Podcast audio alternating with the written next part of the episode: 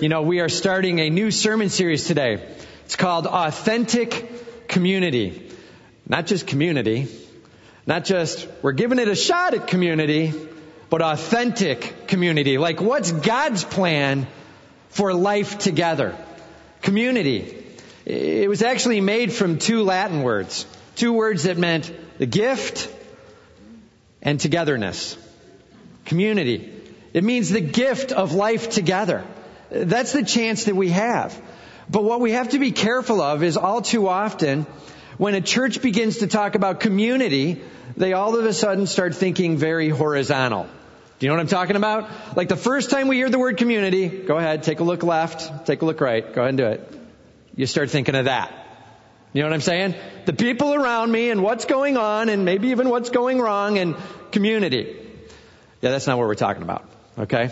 Community, biblical community, authentic community starts by looking vertical and a relationship with Him and a power relationship with Him that spills over into one another.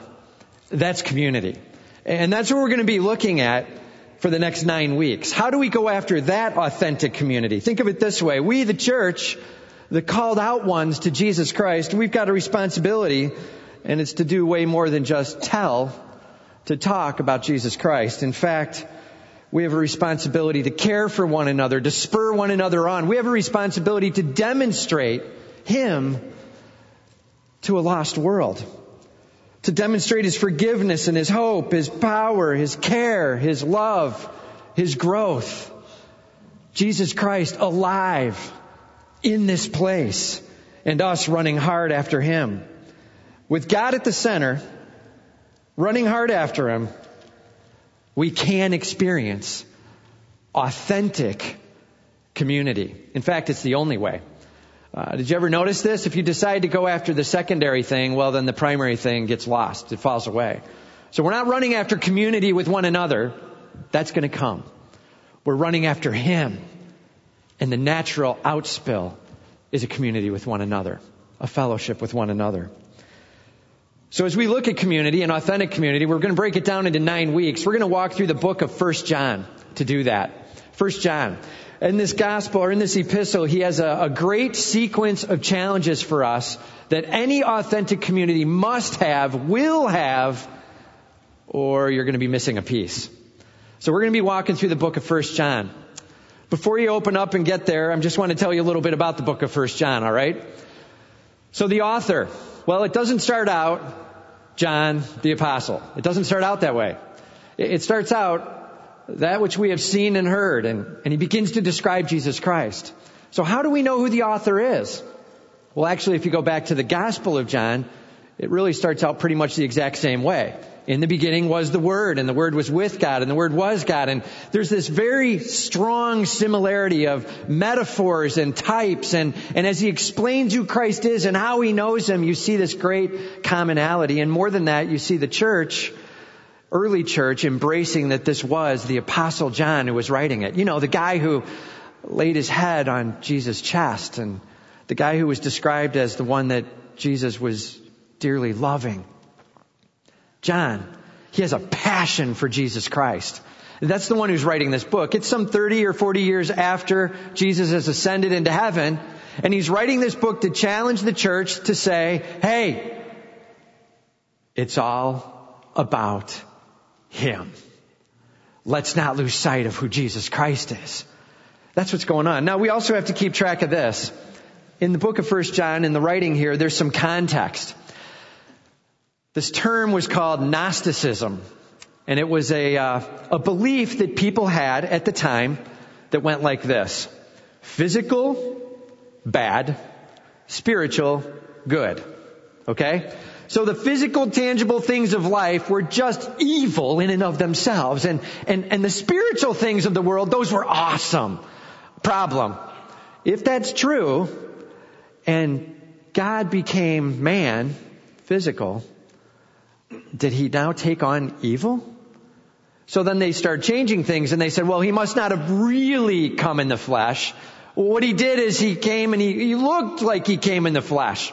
That's what was going on.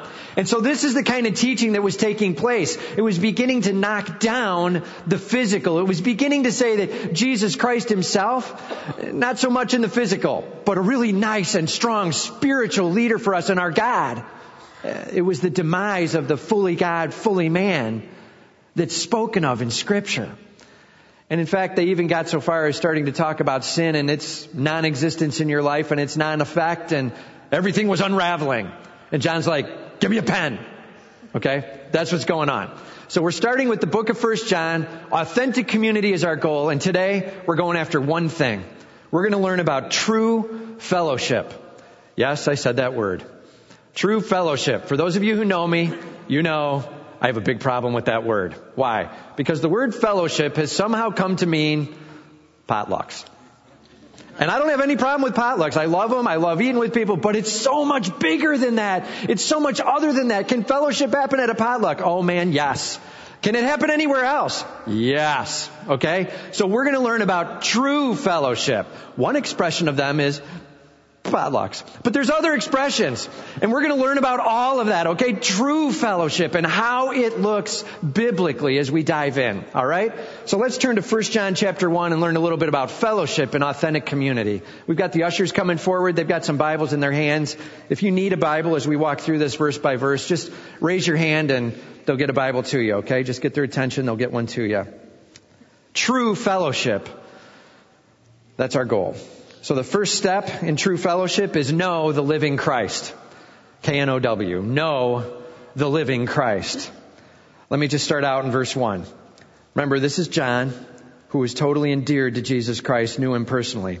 That which was from the beginning, which we have heard, which we have seen with our eyes, which we looked upon and have touched with our hands concerning the word of life. The life was made manifest and we have seen it and testify to it and proclaim to you the eternal life which was with the Father and was made manifest to us. That which was from the beginning. What beginning? Well, at the least, it would be the beginning of the gospel being shared, the beginning of Christ coming to earth, but I think it actually is much more than that. That which was from the beginning, if you actually go back to John chapter 1, the Gospel of John, he says, in the beginning was the Word. And there we're talking about eternal beginning. All the way back to when nothing else existed but God Himself. Yeah, the Word was then. That Word was from the beginning. And it says, which we have, now get ready, all you Gnostics out there who think Christ doesn't exist in the flesh, right? This is what he's saying as he's penning this, right? That which we have heard which we have seen with our eyes and we have looked upon and have touched with our hands concerning the word of life. I love this. John's got a problem going on with some people, so he gives, he, give me a pen. And he sits down and the first thing he does is he goes right at the center of what they're talking about. Newsflash. Jesus Christ. I heard him. I saw him. I, I, I touched him. I'm telling you, He's real and He was physical and He's tangible, fully God and fully man. That's my word. Jesus Christ, completely in the flesh, completely God. Let me tell you, we heard Him, we saw Him, I even got to touch Him. I've been with Him.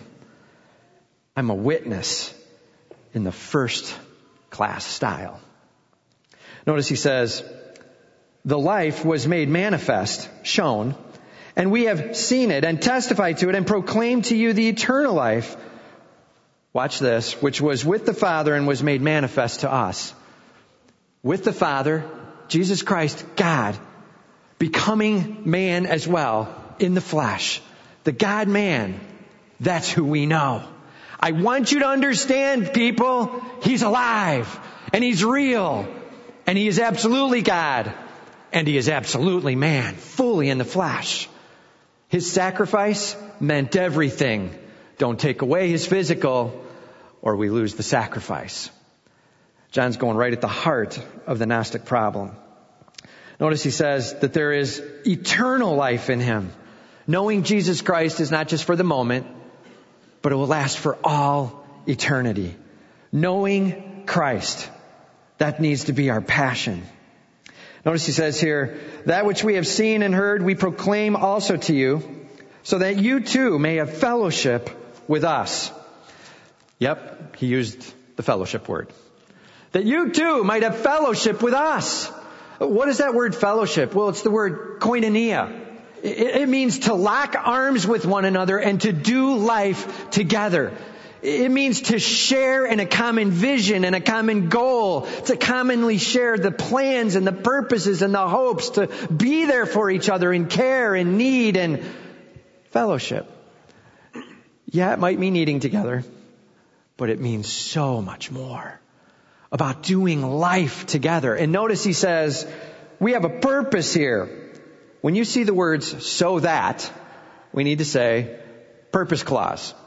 There's something being stated about why he's telling us these things. He's telling us so that you might have fellowship with us. Uh, the beauty of this explanation is he's saying, you can have fellowship with us if you have fellowship with Christ. Look at the next statement right after it. And indeed, our fellowship is with the Father and with His Son, Jesus Christ. We're with God Almighty. We are with Jesus Christ in our relationship. We are passionately following after Him. Come with us and follow Him. It's not about come follow me. It's about be with your Almighty Savior, Jesus Christ. Oh, and look, I'm following Him too. We're side by side. We're together. The, the coming together of community, one another, is actually a, as you follow Him and as I follow Him, we get close together. The fellowship of the community.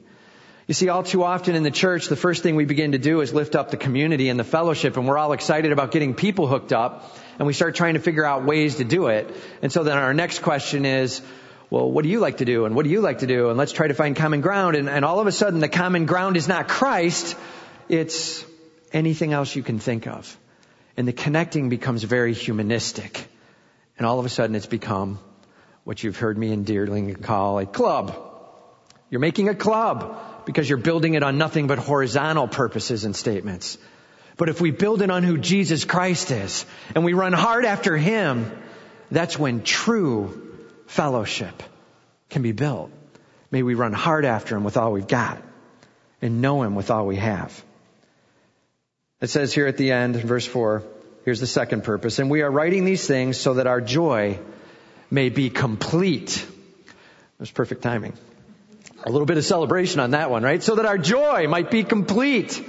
Our joy, meaning not just him, the writer, and him, those who were hanging around him while he was writing, but all those together who are now having fellowship with each other as they run hard after Christ. Our joy can be, well, it can be so-so.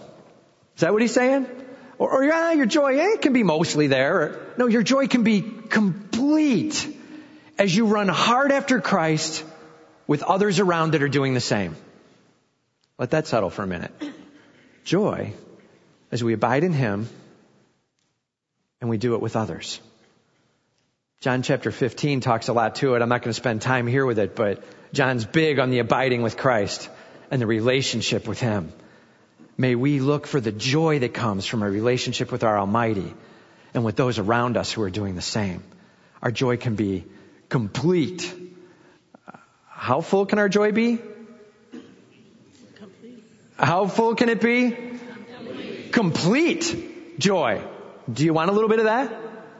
Uh, I don't really want to have complete joy. I'm not really into that. I think I want just a little taste of joy, right? Of course we want that. Why wouldn't we want that? Let's go after Him with all we've got. You know, there was a, uh, a young Chinese boy who was uh, going to be trained in the wares and the trades of his family. And uh, they were gem salesmen. And so the father and another one brought in this son, and they began to teach him and to train him. And the first day that they brought him in, they sat him down and they picked up a stone of jade.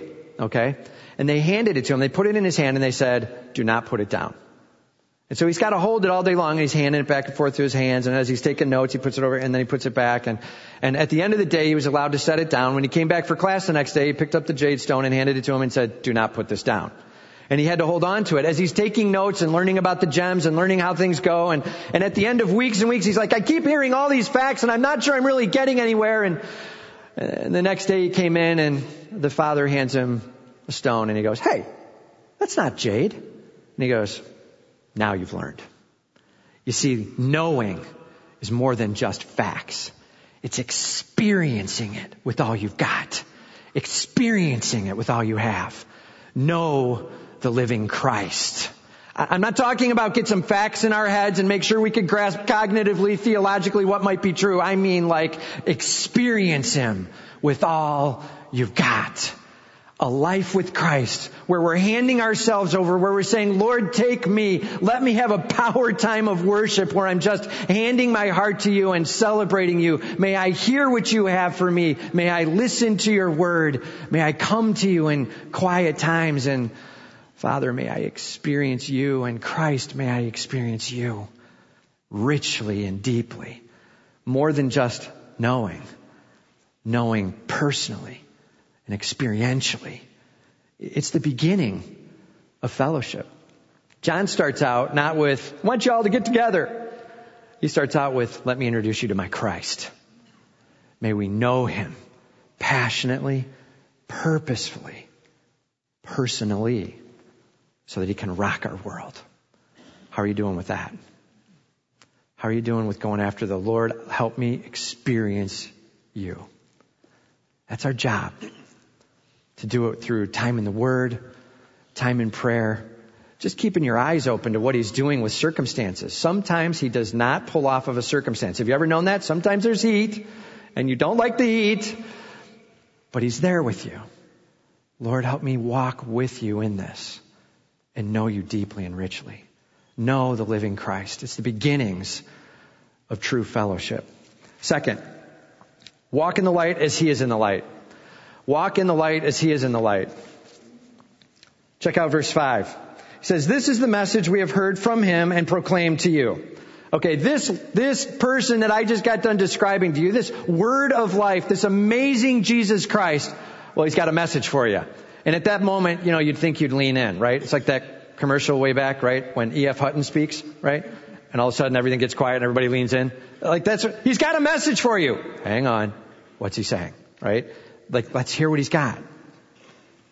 He says, God is light, and in him is no darkness at all. God is light, and in him is no darkness at all. The metaphor of light, well, what's it mean? Well, it means he's the source of life. Things don't grow except that they're in the light. He's the source of truth. You don't actually see things revealed except that there's light. He's the revealer of the hidden. He's the revealer of righteousness. He is the unbelievable purity and perfection. God is light. In fact, in Him is no darkness at all. How much darkness is in Him? Yeah, we're a talking crowd. It's okay. I know. You might not be used to it. It's okay. Just talk out, right? So how much darkness is in Him? None. None. Like there is no darkness. That's not much. Right? So He's light without any darkness at all. Why are you saying this? Glad you asked. Verse 6. If we say we have fellowship with him, remember, there's that fellowship word again. If we say that we have fellowship with him while we walk in darkness, we lie and do not practice the truth. So let's break this down a little bit. If we say that we're having koinonia with the one who is light, I, am walking with him and I'm talking with him. I'm locked arm in arm with him and I'm sharing passion with him. What he loves, I love. What he hates, I hate. Where his vision is, that's my vision. Where his hope is, that's my hope. I'm running with the Almighty. I have koinonia with him. That's what's coming off your lips. What's coming off your hands though is you're walking in darkness. You're walking in the things that he's not about. Remember, he is light. In him is no darkness at all. So apparently where you are is not where he is, right? This is kind of like the no duh, right? Like you're saying to me, the one who is light's over there, and you're hanging out in the shadows. And I'm supposed to believe you're in the light? Dude, I'm seeing you in the shadows. That's all he's saying. It's a simple metaphor to get this point across.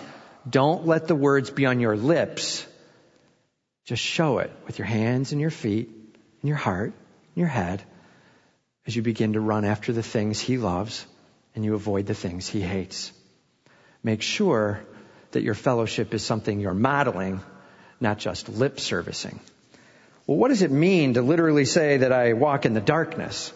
Well, it basically means you've decided on a kind of a mid to long term continual path of junk, of sin. In fact, we're told Satan is the father of darkness. You're hanging out there in his domain. You've chosen some things that are sin and you're living in them over a prolonged period of time. We're not talking about the little foot dabble. We're talking like you've chosen to go over and hang out there. Who does that? Well, there's really two people that do that. One is the person who doesn't get who Christ is at all. And, I, am not believing in him. I'm not even sure. I've heard some facts. I'm not sure what to do with it. And so I'm not walking where Christ is. I don't, I have never asked him to forgive me of my sin, to use his shed blood to replace what I owe. I haven't done any of that. I'm truly an unbeliever. I, I don't know who Christ is. Not walking with him. But there's another person who does that as well, and that is, I, I believe in Christ. I'm just choosing to go down this other path for a long period of time, a prolonged period of time. And in fact, as a follower of Him, for some reason I'm not following Him. And I'm wandering where I shouldn't be. And both of those parties are wrestling with walking in darkness. The problem is we're missing out on the joy. Remember? The complete joy that comes with walking in the light. We're missing out on the privilege of being with Him. It says here that in fact if we do that, we lie and do not practice the truth. We lie and do not practice the truth. It's, uh, it's kind of obvious. Uh, I'm in the light. Just picture somebody's like out at the pool and they're tanning. They've just loaded on the lotion. You can still see the white streaks from them, right? Because they they do that, and then they take this chair and they scoot it underneath this massive oak tree, right? And they're laying under there in complete shadows, and they're like, "I'm in the light." You're like, "Dude, you're getting no tan anytime soon. You know what I'm saying? That, that's all he's saying. He's saying, come on, let's wake up. If I'm seeing shadows all around you, if you're covered in it, you're not in the light. Let's be real. Fellowship with the Almighty God is going to have our hearts and our hands and our feet running hard after Him. We don't just say we're there. It'll show in our actions and behaviors. That's all he's saying. Let's make sure we're in the light. Verse 7. So let's cover the opposite side. But if we walk in the light as he is in the light, we have fellowship with one another. There's that fellowship word again. We have fellowship with one another and the blood of Jesus his son cleanses us from all sin. If we do go where Jesus goes, if we run where he runs, if we're about what he's about, if we're interested in what he's interested in, if we see the hurts in this world like he does and we reach out and care, if we are offended by what he's offended by, if we're affected by what he's affected by, if we're moving so that he's glorified and I'm not shown off, Lord, it's all about you. We're beginning to walk where he wants us to walk in the light. If we walk in the light as he is in the light, remember he is light, we're walking in him as the source, then we have fellowship with one another. Now we have to be careful with this. In fact, what it's saying is this. If we, we, that's you, me, the whole body here, okay? This is us over here. We corporately, together, are banding together, and he's over here, the light, and if we come over and walk in the light, then we together, the body and the Father, the body in Jesus Christ, we have this fellowship together. It's talking about a chance for you and me to lock arm in arm and be able to experience God deeper and richer and better than ever before as we walk in the light with Him. We can experience God Almighty.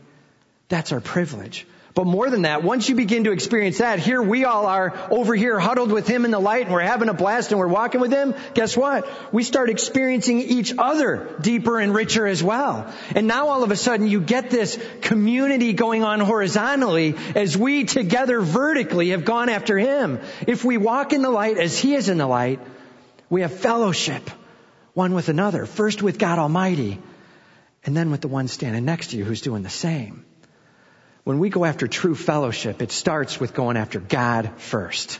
I mean, we talked this summer about what it means to have a church that's fired up. It means we will be going after His glory. We will be celebrating His holiness. It will be all about Him in my life. And as you do it, and I do it, oh look, we're kind of standing side by side. That's what it means. It's like this. Picture a triangle, okay? And uh, when you're down here at the two endpoints and there's this top vertex, right? And as you start to move closer and closer to it, you actually get closer and closer to each other. That's us. Moving towards God, getting closer to Him does bring us closer to one another. That's our choice. To have fellowship with Him will bring fellowship with each other. Oh, it'll happen. Try being in a small group with somebody and wrestling through things and praying through things. Try serving next to somebody as you go after God in your life. And as you begin to experience change with Him in your life, you'll be amazed at how much you start building camaraderie with those around you that are doing the same. The privilege of knowing Him. Notice that it says that we have a chance to walk in the light as He is in the light. And then it says right after it, the blood of Jesus, his son, cleanses us from all sin. Now, we have to be careful with this because there's going to be a talk about forgiveness and cleansing in this passage, and there's really two aspects to it. The one aspect is during salvation, that moment where we've accepted Him and we are at that moment forgiven. We are cleansed in that we are counted as righteous. We are His children, never to be taken away, adopted. We are new creation. We are absolutely once and for all His. From a justice perspective, His righteousness is on me. And I'm counted as righteous. Newsflash, but I still am not. I'm moving along and progressing towards Him. I still have sin in my life, right? You say, Tim, where do you get that from? Well, we'll get to it in a second, but look at verse 8. If we say that we have no sin, we deceive ourselves. It's that simple. So we have this counted as righteous that happens right away at salvation. I'm trusting in you. And he's like, from a justice perspective, covered. Now let's begin to help you experience this as I perform a divine surgery in you, called sanctification, by the way, as you begin to grow to be more like Him. And you will be amazed as you experience this. So the cleansing, it's a one-time shot from a justice perspective, and it's a lifetime experience as you continue to learn to let go of things, and He surgically goes in and removes the muck in the middle of our lives that we're clinging to for some unknown reason that brings us no joy but a lot of self. You know what I'm saying? And, and here that sin is now being pulled away and we are literally, because of the very blood of Jesus Christ and the power of God at work in our lives, we're beginning to experience what He's already counted as true. Are you hearing it?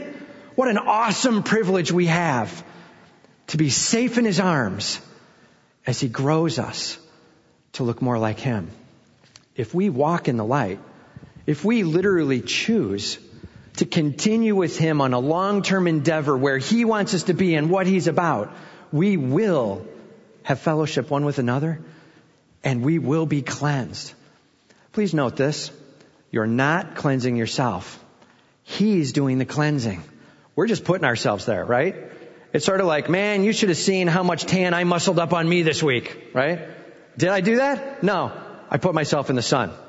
I went like this. And the sun's doing the, t- you know what I'm saying? That's what it's about. Lord, may I be in your light. Lord, may you change me. Cleanse me. You're doing the work. I'm just placing myself in the light that you might absolutely change me. We've talked about this before. The thing that gets in the way is our own personal desires and the sin, and it becomes like a veil that's just blocking that light. Get back to the light, get out of the darkness, run with Him. That's our privilege. That's our joy. If we walk in the light as He is in the light, we have fellowship with one another, and the blood of Jesus, His Son, cleanses us from all sin. I gotta tell you, this is where it starts to get emotional for me. Because so many of us are wrestling with why God doesn't seem real. Why is the sin not changing? Why can't I get rid of? If we walk in the light as He is in the light, we will have fellowship one with another, and the blood of Jesus Christ, His Son, cleanses us from all sin. That's where we need to be. It's the purity and the simplicity of God, you've got me. I'm putting myself in your glory and in your presence. And Lord, I am going to constantly be removing the sin from out of the way. May you just change me. That's what it's all about. There was a guy who had gone out to the Niagara Falls, Dr. Sweeting. And he's hanging out at the Niagara Falls. It was early spring and he's watching as these icebergs are kind of breaking and coming free and they're coming down the river and they're going over the falls. And they're pretty big icebergs. And so they're really kind of intrigued and they're watching them as they go and hit the bottom and you kind of see them no more as they go down there. And, and so they're getting closer and they're watching close and they're using binoculars and all of a sudden they notice there's seagulls coming up and landing on these icebergs all over the place. What's going on? And then they can see that there's fish that have died and been frozen in the ice. And as the ice is melting, the fish are now accessible at some level. And so these seagulls are flying over and they're grabbing the fish and they're trying to tug at it. And they're tugging and they're tugging as they're coming closer and closer. And then as they get close, the birds are feeling whatever and they end up flying off. And they noticed there was one bird that landed and was on the iceberg and was going closer and closer to the falls. He wasn't getting off. And they're like, that bird isn't going to make it, man. Look at him. And he's going closer and closer. And then they could tell he's flapping his wings. His feet had frozen to the ice. And this thing could not get out. And the iceberg went over and went down with the gull on it. And his statement, what he wrote, was this. His summary. He says, there's a great danger in delaying from releasing the darkness. There's a great danger in releasing sin too late. It can have consequences in our lives. May we always be ready to release and fly away as fast as we recognize it to be what it is. Our challenge needs to be, Lord, may I see your light. Lord, may I grasp what the darkness is and may I grasp what it's not and may I begin to let go of what I need to let go of and go hard after you. Question for you. How are you doing with walking in the light? And how are you doing with walking in the darkness? Are you ready to let go? Are you ready to step back into the light and literally let the blood of Jesus Christ cleanse you from all unrighteousness? And maybe you're in a position where you're like, I haven't even done that before. I don't even know what you're talking about. Are you ready to put your hands and your heart into His and say, God, you've got me. I'm trusting you. Please use your shed blood to replace what I owe. Oh, it's not about lip service. We can say it all day long. Lord, may it, may it affect me and impact me in a way that'll last an eternity as I'm with you. Are you ready to hand yourself to Him? So our first challenge is to know the living Christ. Not just hear facts about Him, but know Him experientially. And our second challenge is to walk in the light as He is in the light. Make sure you get where God is and bask in His glory with all you've got. And then the last step is, well, how do I do that walking in the light? What if I'm in the darkness? And so John addresses it. He says, be real about your own sin. That's the third point. Be real about your own sin. Notice he starts in verse 8. And he says, if we say we have no sin, we deceive ourselves and the truth is not in us. It's like he's saying, hey, I need you to go walk in the light. And people are like, ah, I really am not doing anything wrong anyway. He's like, look, if that's your argument, man, are you deceiving yourself? In the first spot, you were lying to others. Now you're lying to yourself. You've got to get a grip. Oh, you've got sin in your life. You know what I mean? It's sort of like the, okay, whoever is perfect, raise your hand. And then when they raise their hand, you're like, and now you've lied. You know what I mean? Like none of us have it together, right? We're all working on our stuff. All of us are making progress towards being more like Him. And he says simply, if you say you have no sin, well, you're deceiving yourself. That is not true. Truth isn't even in you if you're saying that. Well, great. Now you've convinced me that I'm a sinner. You've convinced me I'm not perfect. What do I do with that? He says, glad you asked. Verse 9. If we confess our sins, He is faithful and just to forgive us our sins. Confess. This word means to just speak in agreement with. Do you know that? confess. I think somehow we think it means flail oneself and sit in shame. Do you know what I'm talking about? That's not confession. That's still pride. Like, woe is me. Look how hard it is that I have to let go. You know what I'm saying? We're still making a big deal out of the sin and about us. As soon as we just let go and go, I agree with you. That was a bad place to be. I'm with you on that one, God. Please forgive me. I'm over here now. I'm with you, right? That's confession. Like I'm just agreeing with you, God. It needs to go. I'm done with it. I confess. Please forgive me. I want to let go and I'm running back to the light with all I've got. That hurt.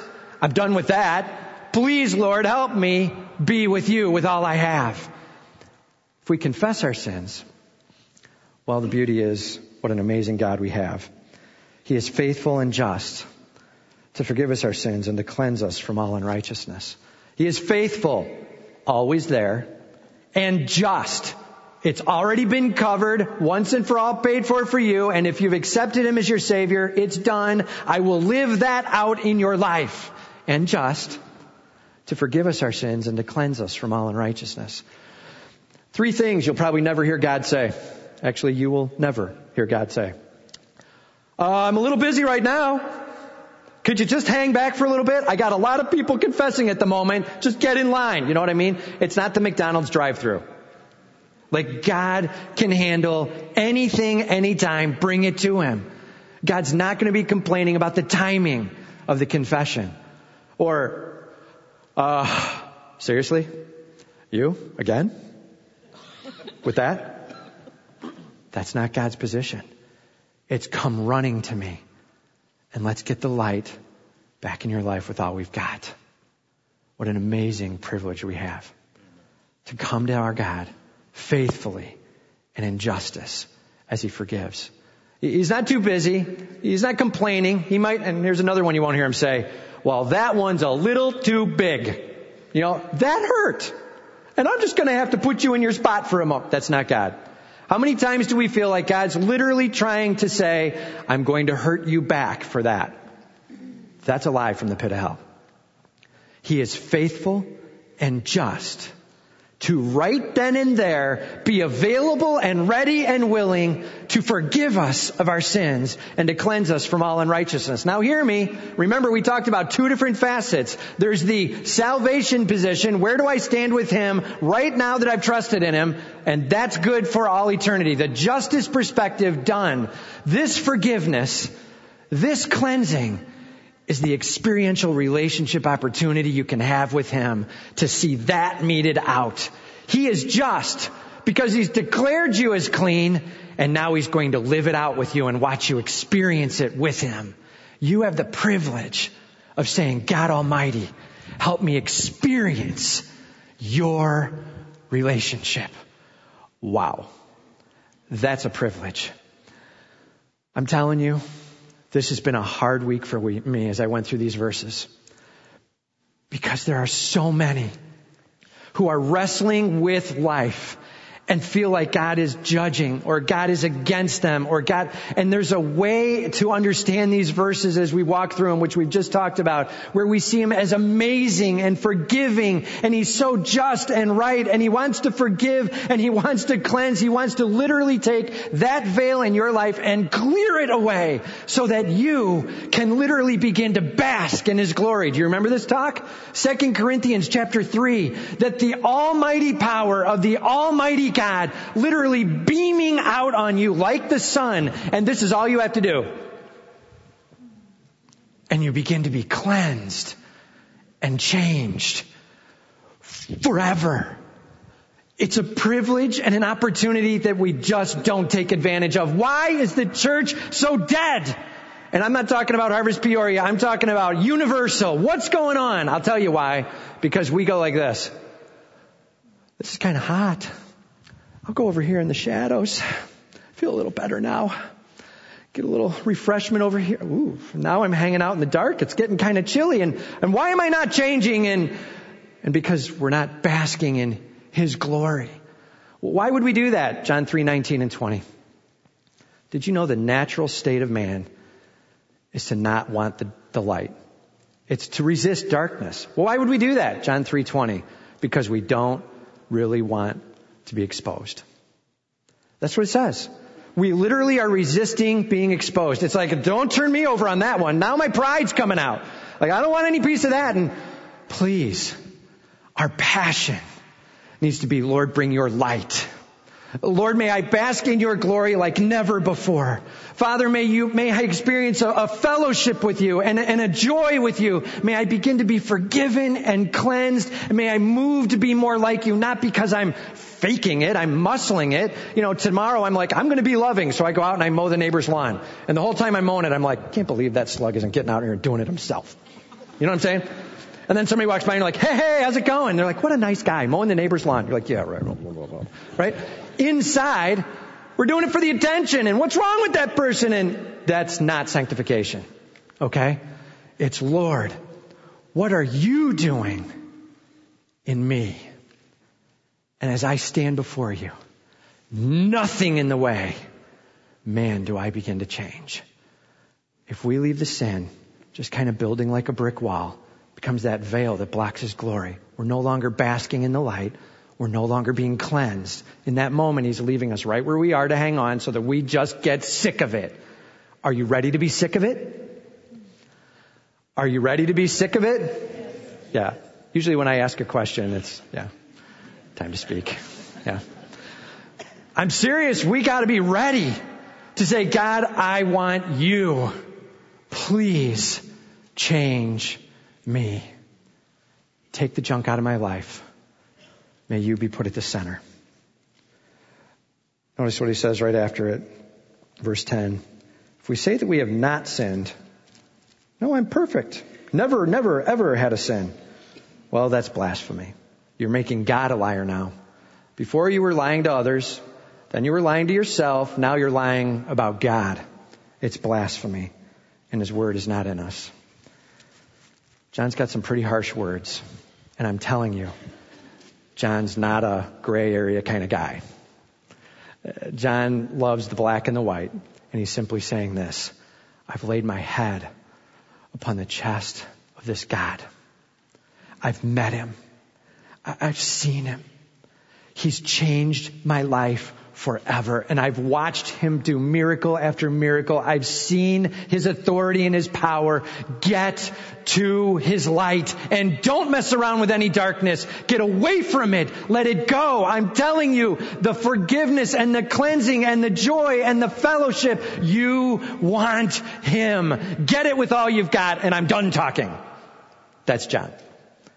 Black and white, run for Jesus with all you have. I got to tell you, it's nice and it's easy to say. Uh, it even preaches well. But in the end, it's all up to you. It's all up to me to say, Lord, I'm going to do it right here and right now. I'm ready. I'm done with this half in, half out. I'm done with kind of basking for a moment and then hiding it all and I'm done with the anger explosions and I'm done with the being upset ats and I'm done with the lyings fors and I'm done with the, all the sin, the, the little things, the big things that I'm letting mount up. Lord, I want to set it down and bask in your glory. That's our joy and our privilege. To know Him. To walk in His light. To treat sin as it really is. It's a poison that needs to go.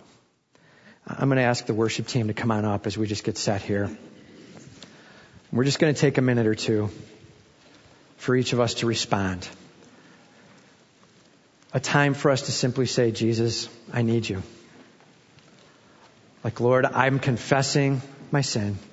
Just agreeing with Christ. I agree. That's wrong. It needs to go. Please forgive me. How dare I put that in there? Think of it this way. You died for that. Why am I embracing that? Let me let it go.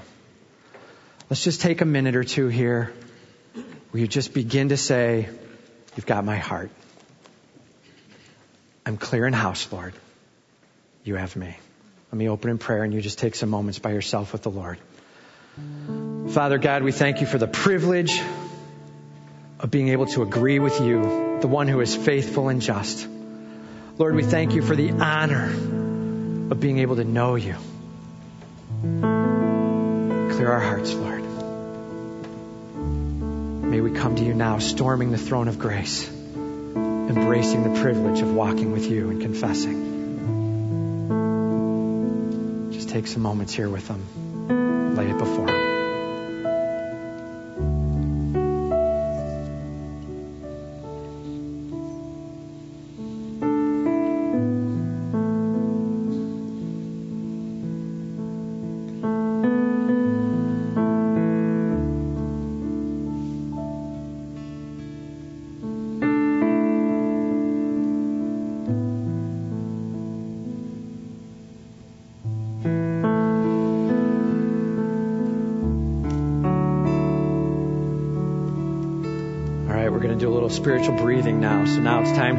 inhale. We're just going to think about the promises of God from this passage.